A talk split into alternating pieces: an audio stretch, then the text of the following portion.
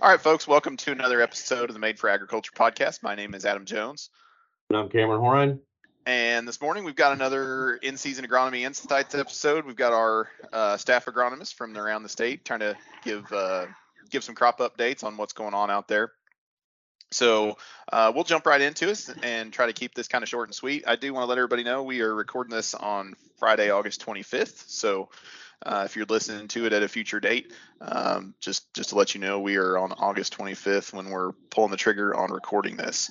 So I think last week we did, or 2 weeks ago, we did north to south kind of on crop reports. So this week we're going to switch it up. We're going to start down in southwest Missouri, southeast Kansas with Shannon McClintock, and we'll roll north from there. So Shannon, go ahead and give an update to us if you would. Yeah, good morning, guys. So the excessive heat we've had this week is really starting to move corn along. Corn's harvest started this week. As expected, yields that I've been hearing are extremely variable. Variable from mile to mile, but really field to field too, and within the field. Soil types are really showing. Where we're really drought stricken again this year, it's playing another toll. I'm not comfortable enough yet given exact yields, but where our average is going to be, but our range so far has been from 40 to around 150. It's been catching it, but there's a lot more on closer to 40 than there is 150 so far. I'd say we're just getting started. Less than 5%'s been harvested this time. In soybeans, that's kind of where our focus has been this week. Podworms and armyworms are making their appearance pretty heavily, actually. Especially in the double crop beans. Earlier this week, some tiny podworms were starting to be found, and by later this week, they're really blowing up, especially in the D7. So on the south in southeast Kansas. So being really diligent there. If you haven't looked at your fields in the last few days, it may be good to follow up before the weekend gets here over the weekend and have a plan in place. Most of the issues have been podworms and not so much armyworms. So really, that we're kind of open with insecticides that way. We want to be cautious when we have an armyworm infestation, make sure we're not just going out there with a straight pyrethroid due to possible resistance. Fungicide applications, there's been some questions on those double crops. Well, do I go ahead and put my fungicide on since it's a little early? Most of the beans I've seen have been R2, which is on that early side of that spectrum of when we want to put a fungicide on. My advice would be, if we're making that trip across the field now, I'd rather just, if we're going to include it, go ahead and include it now, and rather than kind of wait to come back in another week. I don't know that we'll see the difference to justify that extra application. So that'd be my word of advice. So other than that, I think that pretty much catches most of what's been going on this week. Gotcha. Good stuff, Shannon. I appreciate that. I think I have a sneaky suspicion we're going to see that soil type variability across most of our geography. I think the drought kind of highlights that kind of stuff. So, yep, for sure. Great report. Thanks, Shannon. Jesse, I've got you kind of next as we kind of roll from south to north-ish. We'll swing east a little ways, I guess. Yeah. So. But now, just the common thing, it's just been hot this week, which is probably more welcome when you look at the crop. It just really helped push this crop along, especially our corn. It was kind of just hanging on, and we really needed it to just finish out so it could start drying down. And then the rice is in the same boat. It just seemed like it looked the same there for 2.5 weeks when we were cool and wet, and it's really progressed this week. A lot of draining going on the rice. I'd say by Labor Day there'll be a lot of guys cutting rice. Few guys have tried here and there, but nothing too excited. Same with corn. Few guys have tried, but it's really not started yet. Beans, most of our beans, even our double crops, are late R3 going to R4, and then our early stuff's R6, R6.5, so we're not long on it either. Seen some beans gramoxoned here towards the south half of the territory. Little early in my opinion, but if that's what they want to do, that's what they're going to do. So let them do that, but really we're looking at the finish line and just waiting it to get here so we can start harvest. Gotcha. No, I appreciate that. Yeah, there's definitely kind of a two-sided story to the heat situation for sure. So okay, we'll move on north to Retail Central. Scott, I guess as far as just starting on corn, Not a lot of corn at black layer, but we're very much late R5. I have seen some corn that's already right at or near black layer, but that's been mostly in the more severe drought-stricken fields. Continuing to find tar spot throughout our region. I think Tyler reported last week we'd found some south of Mexico that was about as far south as we had seen. We've heard reports in the past week, so it's continuing to progress. I know they found some in Boone County a couple of days ago. I mean, we're just kind of finding it a little bit of everywhere. Not blowing up by any means, but able to find it to where we know that it's made it that far, and we're going to be looking at knocking them going forward. Starting to get some reports of southern rust showing up in several parts of our territory. Found some yesterday in the bottoms around Columbia. Another report yesterday south of kind of the Jeff City area. These are fields that are far enough along that we're not going to take any action with it, but it did make it up this far. Not widespread necessarily, but I am getting some reports of them down corn and stalk rots really causing some integrity issues with the stalks and lodging. I looked at a field yesterday. Again, this was in a more drought-stricken area, but it had some very serious lodging. It's going to create some issues in the field. It appeared, Fusarium Gibberella, some crown rots. I took them to the lab to try to isolate a little more of what we're dealing with. In this particular case, it was a field that had some problems in the past. So I'm hoping it's fairly isolated, but as I've talked to folks throughout the region, I know there are a few other pockets. I guess one of the few action items I really have for this week is that I would be out in your cornfields and just trying to figure out where I need to be focusing attention come harvest. I don't think we're dealing with widespread issues.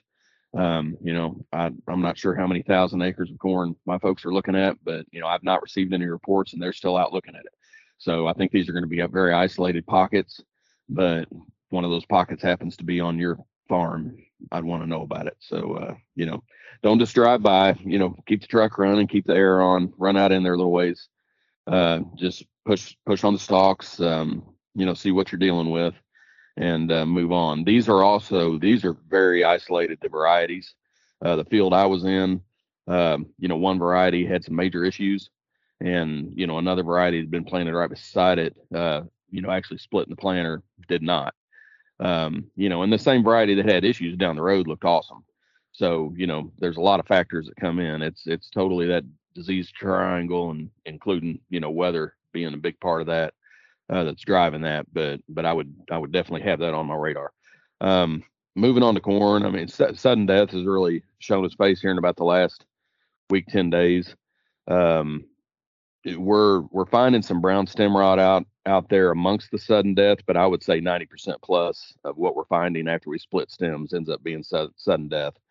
Some other diseases are also still showing up, appears to be Phytophthora or something along those lines, because just all of a sudden little pockets just are dead. A lot of that happened after the last rain events, but we're continuing to see some of those things. I'm still trying to kind of draw some conclusions on the SDS situation and how it centers around our treatments. I don't have a lot of information, and I've been going in so many different directions. I haven't been able to really focus just on that. And dig in to find out what treatments, whether or not somebody used an Alevo or Saltro or something. From the standpoint of phone calls and, concerns about having the SDS show up behind those treatments, I have not received those. And as I've talked to some of our industry folks, they have not as well. From the timeline of when the SDS really started to show up, though, I expect as strong as it is showing up, we will have some breaks on those treatments as well. More than just delayed, which the later it shows up, usually the less effect we have. But so far, that's kind of the observations I made there. I guess a couple other notes I made. Shannon touched on this. Army worms are out there. They're not widespread. They're nothing like they were 2 years ago, but where they've shown up, they've been intense. So, you know, as short as we are on, you know, on grass and other forages, I would definitely be out looking at those. And you really can't drive by. You gotta kind of stop. And if you find a brown patch, you know, get out in it, get out in the green grass beside it. And you really have to kind of crawl around on your hands and knees. And you know, it's tough when it's 100 degrees because they're pretty good at hiding.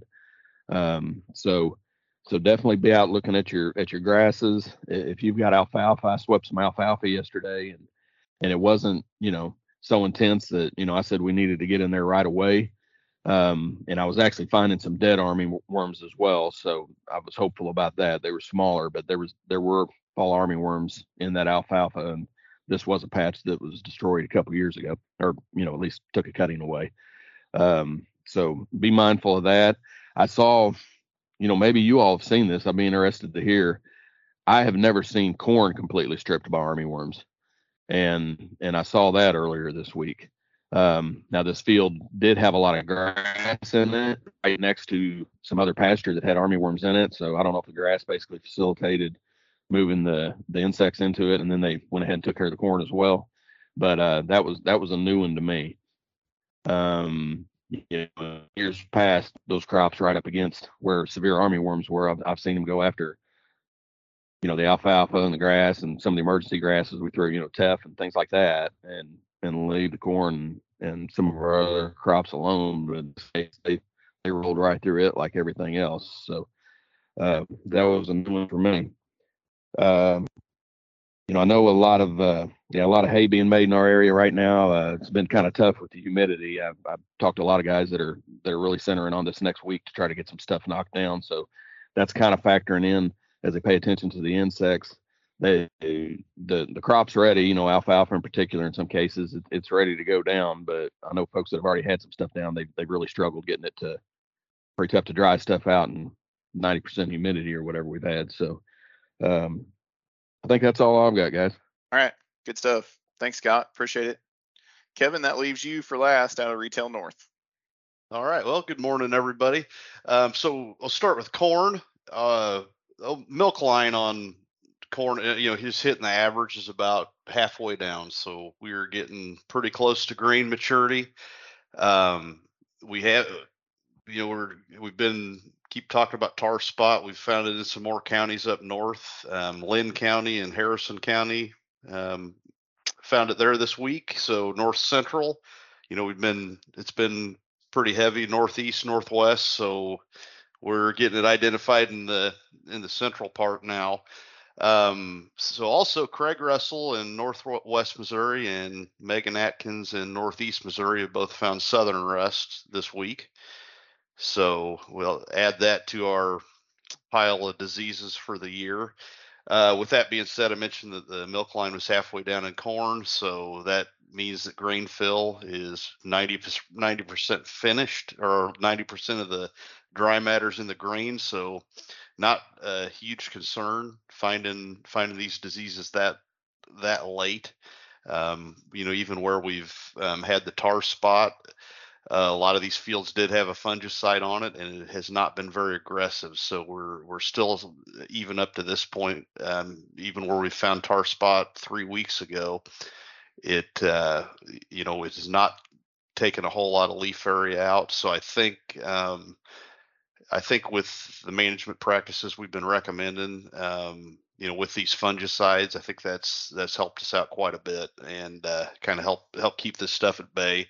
I think, you know, the main thing we'll be looking at now, rather than yield losses, would be plant intactness at harvest. You know, like Scott had mentioned, kind of keep checking those stocks, look at that standability. We may just have to prioritize some fields at harvest, but that's probably what we're going to be looking at.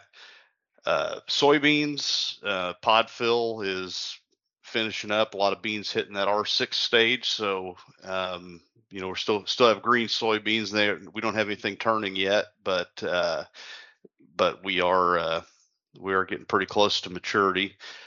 Most of the issues we've found in soybeans this week have been water related, where it got fairly wet the past couple weeks, and then hot and dry this week.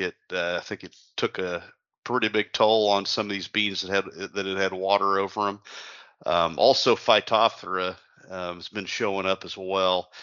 So in these wetter areas, we've been noticing some beans dying, and Phytophthora has been the culprit in a lot of these bottom fields where we're seeing some yellow and brown soybeans. So with Phytophthora being a water mold, where those spores move when fields are wet. So kind of seeing the aftermath of a lot of those heavy rains from a couple weeks ago. So other than that, that's kind of isolated in lower areas. Low spots in bottom fields overall. I think, the soybeans do seem to still be in pretty good shape. There is enough soil moisture there to handle this hot week of 190 and 100 degree days all week. So that should about cover it for the north. Yeah, awesome, Kevin. No, I appreciate that. I'll ask you kind of one follow-up question, something I've seen driving around. I'll echo you on I've been kind of all over North Missouri this week, I guess, and a lot of beans that aren't green that I feel like should be green. And you mentioned some of it with the SDS and Phytophthora and those kind of things. I mean, is there anything? I know we've talked some about the seed treatment stuff before. You might just kind of quickly touch on that again. And is there anything else? I mean, I know this is kind of something that this year we were worried about seeing because all the beans went in so early. Is there anything else that we should be doing to kind of prevent that early die-off for subsequent years here? Because we know that, I mean, there could be some fairly severe yield loss in some of those areas that are turning prematurely like that. Oh, yeah, absolutely. As far as in addition to treatments, really the only other thing we're going to be able to do on those particular diseases is variety selection. So, picking varieties are going to be more tolerant. Most of our fungicide seed treatments are very active on Phytophthora. Unfortunately, we get the late season. It doesn't get us through the season. It covers Phytophthora early, which the effects of Phytophthora early on are stand loss. But those treatments do not hold throughout the season. And then the SDS, of course, that's infected early in the season, so that treatment's protected against that infection. But we don't see the foliar symptoms of it till later. But yeah, treatments for those diseases we're talking about are important. But there's nothing we can spray on, over the top for these particular diseases. So variety selection is really the other one. So if we've got a history of whether it be SDS or Phytophthora or you name it, we need to be looking at that tolerance that those varieties have, especially if we're planting something in a field that may be a concern. Awesome. That's really good stuff, Kevin. I appreciate that. That's kind of what I was thinking. You read my mind on that for sure, and something that we need to remember is in those fields. So we had some pretty good looking beans that were really good looking all year, and then kind of dusted off here before they should have, I feel like. So that's kind of a big deal for sure. So appreciate the update, appreciate the answered question there too, Kevin. Thanks to all you guys for getting up early this morning and getting this update out there. I think there's some good stuff in here. I think if these guys will stick with me, we're probably going to do one more of these episodes in 2 weeks here, and then we'll kind of cut it off for the season and come back with kind of some of our normal podcasts and our normal off-season stuff. So appreciate everybody tuning in. I appreciate you guys taking time super early this morning to jump on here and give some updates. Thanks for listening to Made for Agriculture. Email comments and questions to podcast@mfa-inc.com.